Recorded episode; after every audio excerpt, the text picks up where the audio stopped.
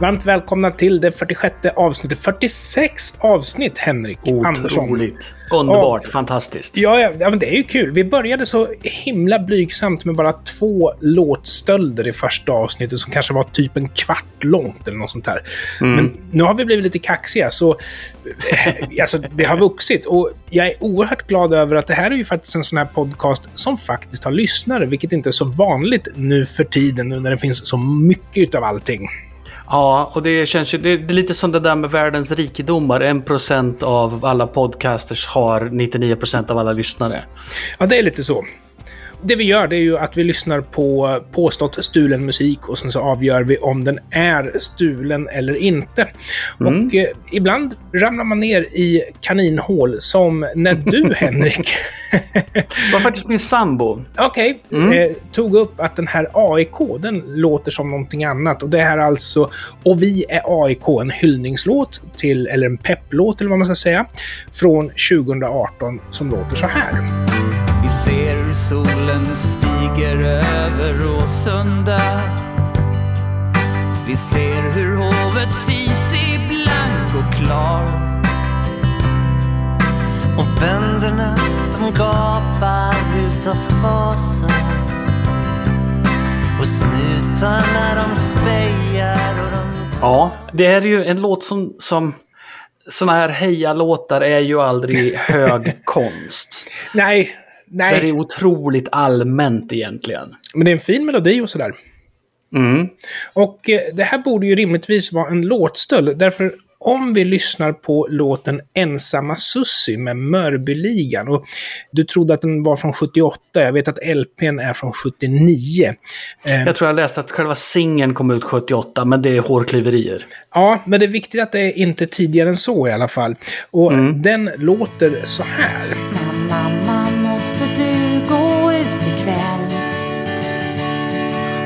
kan väl stanna hemma, är du snäll? Nej, det är inget särskilt som har hänt. Också väldigt tidstypiskt sådär. Så jäkla skön låt också. Jag älskar den här texten. Liksom. Men i och med att AIK-låten är från 2018 och Ensamma Sussi är från 1979 så tänkte jag väl att saken är biff. Det här är stulet, AIK har snott det. Men sen får man ju börja kolla lite grann på vem som har skrivit AIK-låten. Och Vi ska gå, ja, vi tar händelserna lite grann i förväg, därför att låten är alltså skriven av Roger Whittaker 1975. Och Oh. AIK är en cover på den. Och för min De hävdar det själva alltså? de hävdar det själva. Okej. Mm. Så det, de har krediterat Roger Whittaker. Mm. Och jag, jag lärde känna den här låten 1977 med Vikingarna. Ännu Okej. kan en sjöman längta hem. Den låg på Svensktoppen. Och du vet på den tiden, jag bandade ju in Svensktoppen på rullband och lyssnade på i efterhand för jag tyckte det var så bra. vet du. Eh, Ännu kan en sjöman längta hem. Vikingarna 1977 låter så här. Det fanns en tid då flickan stod på stranden och vinkade farväl åt vännen och det namnet som hon ritade i sanden Det här är otroligt intressant. Ja, men notera alltså att eh, AIK-melodin är lite modifierad. Ännu kan en sjöman längta hem är lite modifierad. Men här är det ju så att Vikingarna, de krediterar ju också Roger Whittaker. Precis som AIK gör. Så Smala Sussi, nej inte Smala Sussi, Ensamma Sussi, ligger Smala ju... Sussi är en film som jag för övrigt rekommenderar.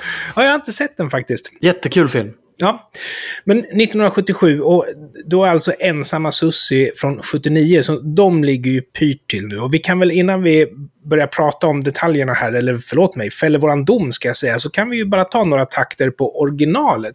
Roger Whittaker, The Last Farewell, 1975. Den låter så här. There's a ship lies rigged and ready in the harbor. Tomorrow for old England, she sails. Far away from your land of endless sunshine. Oh, vad det här är Roger Whittaker. När man vet om det så eh, hör man ju det på Vikingarna också. liksom.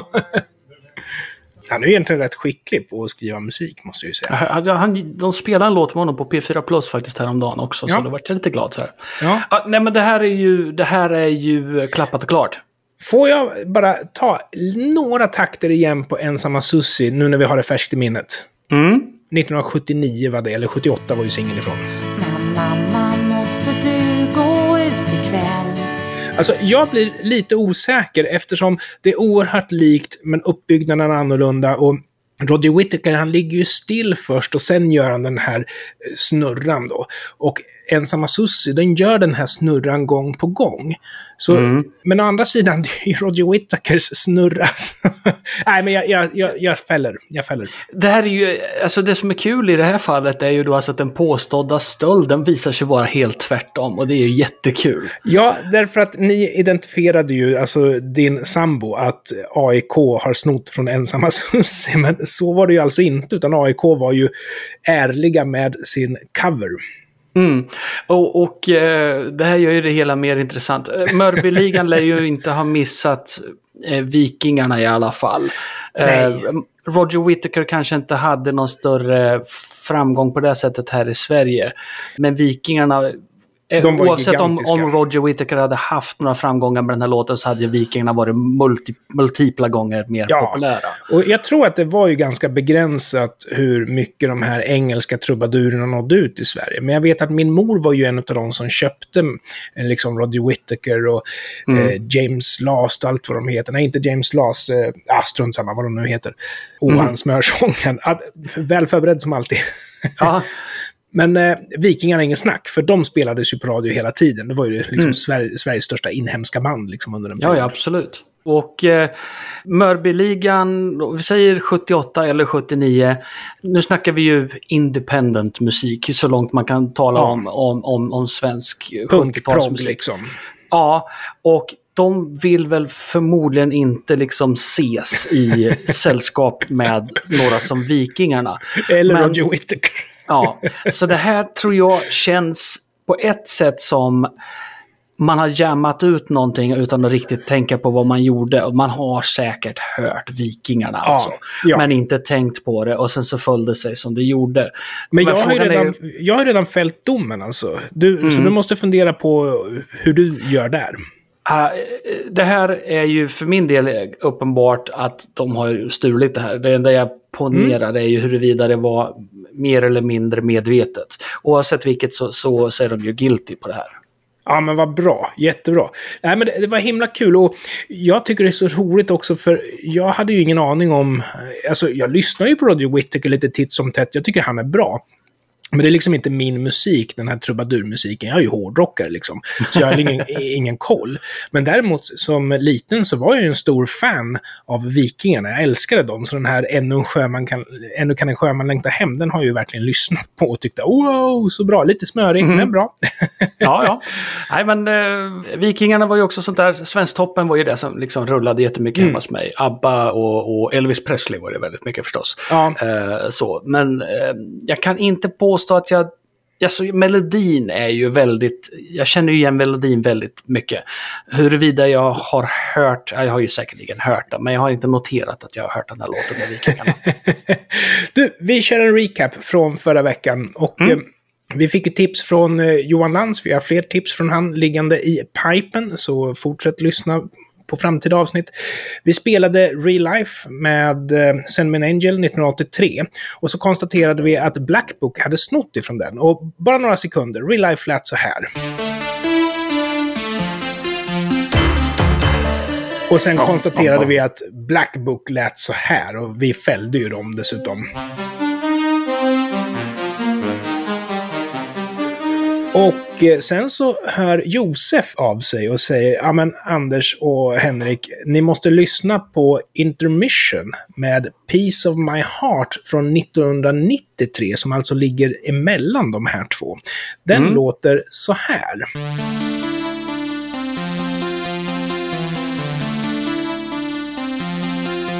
Take this piece of my heart man har ändrat några noter. Ja, vilket man hade Eh. gjort på de andra också. Ja, men det man har gjort är att man har förenklat det. Man har, man har gjort det sämre helt enkelt. Tänk om det är så att Black Book har snott från Intermission och tänker att ah, men vi ska lägga på lite ton. Nej, jag tror Real Life mer känt. Ja, det är möjligt. Eh, jag hade inte hört uh, varken Black Book eller Intermission förut, men Black Book kände jag ju att det var ju någonting jag skulle vilja höra mer av. Ja. Intermission, not so much. Nej, eh, jag tyckte inte heller det lät speciellt bra, men Black Book, det blev lite så här, wow, ändå rätt snyggt gjort ändå med de här smällarna Ja. och allt vad det nu var. Mm. Intermission, uh, generisk 90-tals eurodance, Ja. intressant. Ja, jag håller med. Sen har jag en efterlysning. Jag, jag är helt förföljd av att av tanken på att Björn Skifs har snott Håll mitt hjärta från Stevie Wonder. Och jag har suttit och försökt göra research för det här och jag vet att jag har ju berättat för dig när jag har varit dålig på att göra research förr, att jag lyssnade igenom alla Kansas-skivor två gånger och blev så trött på Kansas så visade det sig att låten jag tänkte på var inte Kansas. Och jag har inte riktigt tagit mig igenom hela Stevie Wonders katalog, men nog 17 är det här någonting. Men för att ni ska höra hur det låter. Det här vart ju en stor hit år 2002 med Björn Skifs. Så låten heter alltså Håll mitt hjärta och den låter så här. Håll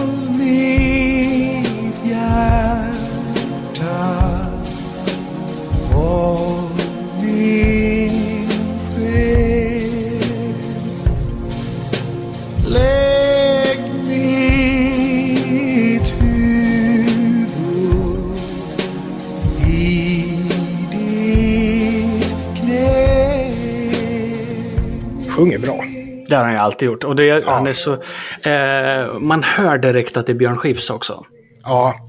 Nej, och jag har sett han live. Jag tycker han är en kalasartist alltså. Jag såg honom live på 90-talet när han hade Ah. typ en sån här show. Ja, ja, ja. Som han åkte runt med. Och då så körde han ju så karaktärer från tv och lite sånt där. Och så var det musik och så vidare också. Men det var en superbra show. Ja. Och den här låten, den är skriven av en herre. Björn Skifs har gjort texten. Den här låten den framfördes för första gången år 1999 och det var en svensk artist som heter André de Lang, tror jag. Lange möjligtvis. Same Old Story. Och med annan textförfattare och en engelsk text. Och det här, jag var lite förvånad över att André de Lang inte är mer känd än vad han är, för det var en fantastisk sångare. Betänk nu att det här är ingen autotune eller något sånt där. Och rätt bra lirat också, så alltså tre år innan Björn Skifs hade en hit med den här så fanns den att avnjuta. Den lät så här då.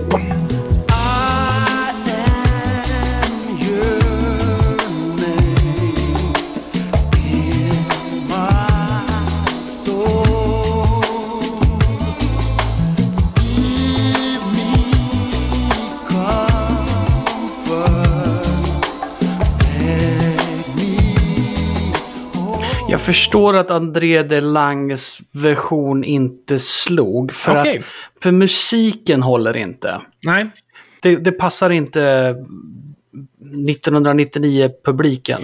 Det Ah, tror jag inte. okej. Eh, Mm. Den hade väl kanske kunnat bli en mindre P4-grej. Men, Mm.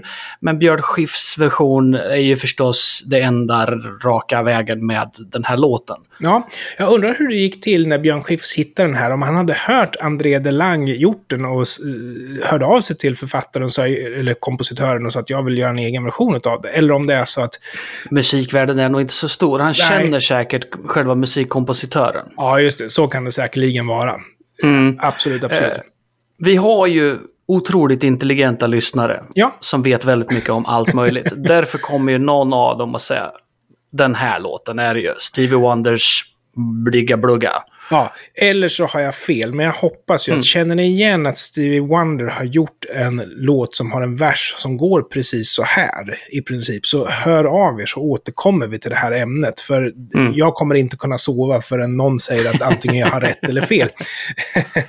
Minns du att vi pratade om C64 lite grann i förra avsnittet? Jag spelade Frantic Freddy. Stämmer. det var ju en cover på Crazy Little Thing Called Love med Queen. Mm. Men vi ska skruva upp eh, svårighetsgraden lite grann här. Och eh, nu tänker jag faktiskt spela originalet först. Och fråga till dig först. Vad har du för relation till Electric Banana Band? Electric Banana Band för mig har jag alltid så funderat på varför är de så otroligt populära? Jaha, Ehm, okej. Jag, jag förstår ju att det är bra grejer och som barnmusik sett är det ju fantastiskt Mm. och så vidare. Men för mig är de ju liksom, det är banankontakt, det är svampen eh, och sen kan jag liksom inga fler låtar med dem. Okej, ja, de släppte back in the days två stycken LP-skivor. Och jag tror att det var typ 83, 84, eller 82, 84, någonting sånt där. Nummer två är från 84, den som vi ska lyssna på nu. Och jag avgudade det här. Jag spelade de skivorna varm. Och även som vuxen, eftersom jag tyckte det var så jäkla bra när jag var liten, så tycker jag att det håller. Visst, det är... Men du har ju ändå liksom Janne Schaffer. Ja. Och det Per ligger Lindvall på en på viss trummor nivå. då. Mm, ja, ja, gud, gitarrspelet är fenomenalt. Och Det är bättre än vad det borde vara. det, ja, precis. Man gör inte riktigt barnmusik så här längre. Och Nej. Jag tror att eh, anledningen till att jag älskar det här än idag, faktiskt fortfarande spelar de här skivorna titt som tätt, det är väl en kombination, antar jag, av att jag tyckte det var så himla bra när jag var liten. Och att jag tycker att det rent musikaliskt fortfarande är ganska liksom, imponerande grejer de gör. Mm. När mina barn växte upp, då var det liksom 90-tal, det var smatterbandet och det var liksom allt sånt där. Man kände nästan att, okej, man tar inte riktigt den unga publiken på lika stort allvar idag som man Nej. gjorde förr. Det var mer, det är mer, det var mer cyniskt, det har, det har blivit mer cyniskt och mer Ja. förenklat och det, det är för mycket pedagogik i Ja. eh, det hela. Men då går tillbaka James och Karin. Ja, det var jättebra. Fantastisk musik. Mycket bra. Djurens brevlåda var ju rakt igenom Mm. fantastiskt bra. Nej, så någonting har ju hänt. Och Electric Banana Band har ju då kanske inte den trubadur-genialiteten som James och Karin hade. Men däremot så har de ju liksom just det här att det är skickliga musiker som lirar på skivan. Mm. Och just den här låten, som då ironiskt nog är från 1984, heter Storebror, precis som hämtat ifrån boken 1984. Och eh, texten, alltså jag förstod ju inte texten då, men idag tycker jag liksom att det, det är bra. Den låter så här.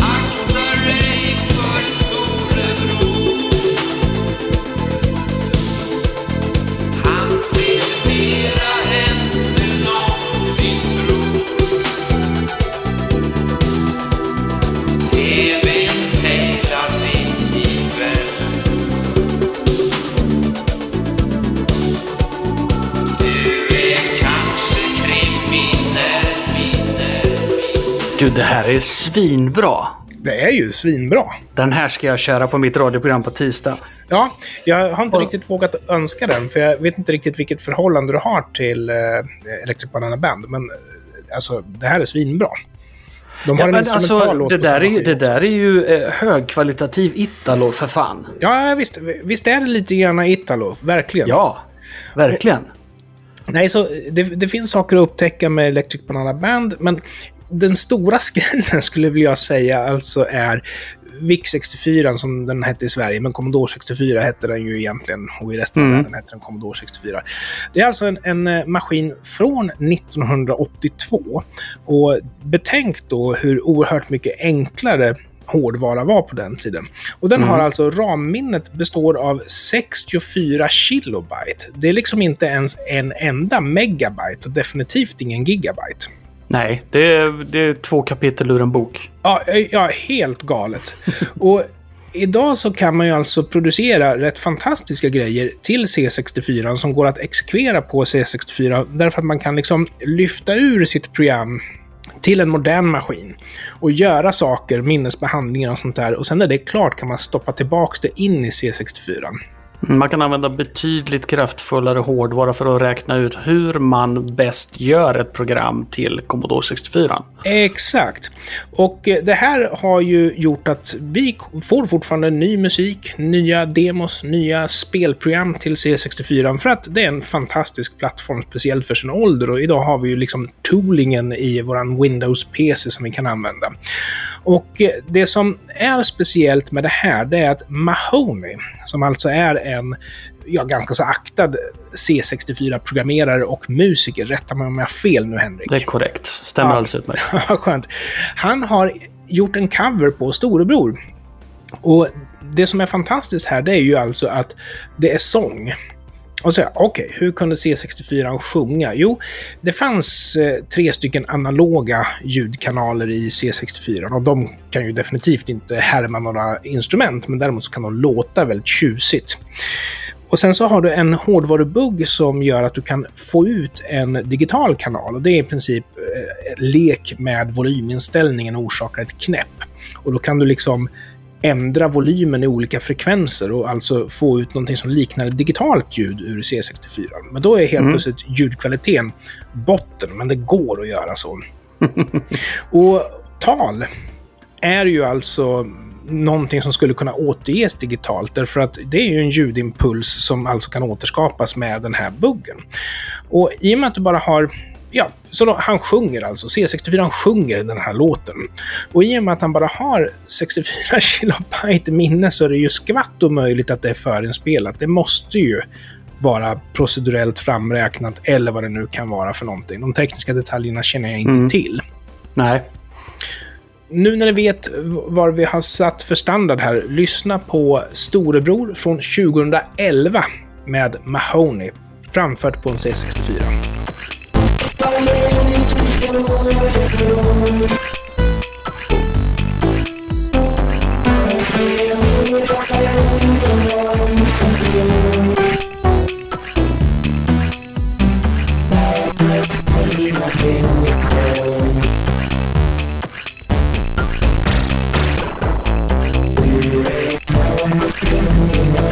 Jag tycker det är så häftigt också att de har ändrat texten från eh, Musak till Facebook och att det är nätet som pejlas in istället för tvn. Det sjuka här är ju som du säger att, att eh, sången eh, räknas ut medan det spelas. Alltså, folk kanske tänker så här, men det är väl inte så mycket att komma med. Men har du sett en Commodore 64 någon gång? ja, vet du hur lite 64K är liksom? Vet du hur osnabb den processorn är? jag, jag ska faktiskt säga att jag roade mig med som liten jag har ju köpt en sån här nytillverkad C64 och det var väldigt roligt att återupptäcka... eh, Alltså min första kontakt med Pat Benatar var faktiskt Mhm. en eh, sampling på C64 eh, av låten Invincible. Och Mm. jag hörde, det lilla jag hörde, jag var helt övertygad om att det här var bra musik. Och jag letade ju rätt på vad det var. Mycket riktigt, jag älskar den skivan med Pat Benatar. Jag är ingen stor Pat Benatar-fan, men just skivan Seven the Hard Way är, är bra rakt igenom. Liksom. Mm. Och även flera samplade låtar. Därför att det var bara ett par sekunder som de fick plats i minnet och inte speciellt bra ljudkvalitet. Men det var tillräckligt för att vänta, det här är ett sound som jag vill höra mer av. Liksom. Mm. Men det kan vara inte... Det, det är inte stories man kan dra många av. Just Mm. det där hur man kom in på en skiva eller en artist. För att Ja. som du säger, du kanske gillar den här skivan med Pat Benatar, men inte Pat Benatar i sig. Mm. Och det kan mycket väl ha att göra med hur du först hörde just de här låtarna. Ja, jag Och det är tror det. Många, alltså mycket musik som man kanske känner att det här har jag en koppling till det för jag hörde den som liten eller jag hörde den när jag var på en resa där och där eller si och så. Och att man egentligen kanske inte tycker musiken är bra i sig. Nej. Och, och då, men eh, bara för att inte tappa den poängen. All, alltså, några sekunder fick plats. Och här har du alltså sång på hela låten. Jag, jag måste ju bara säga hatten av till Mahoney där. Så cover approved får man väl säga. Ja, eh, absolut. Inga, inga som helst eh, problem med det här. Mahoney är... eh, För det första är han ju fullständigt galen. Eh, och för det andra så är han ju ett snille utan dess like. Och Ja. eh, hans eh, gåvor till Commodore 64-världen, Amiga-världen, Ja. eh, remix-världen och även vanlig musik är ovärderlig från Ja. min synsätt. Ja, det, det är, få kan mäta sig med, eh, med det här. Mm. Ja, men jättebra. Då har vi alltså fått en trippelstöld som uppföljning från förra avsnittet. Och vi redde ut varifrån AIKs hyllningslåt kom. Vi slängde ut en fråga om Björn Skifs och Håll mitt hjärta. Och avslutningsvis måste ni säga att gillar ni stulen musik så lyssna gärna på podcasten Stulet Gods. Vi återkommer nästa vecka. Och gillar ni Henrik och mig så finns det ju en YouTube-kanal. Ja, Flimmer Duo som eh, precis igår släppte ett litet avsnitt där vi pratade om Ghostbusters 1 och 2. eh, För att vi ska se Ghostbusters 3 och då tänkte vi att då ser vi ettan och tvåan först.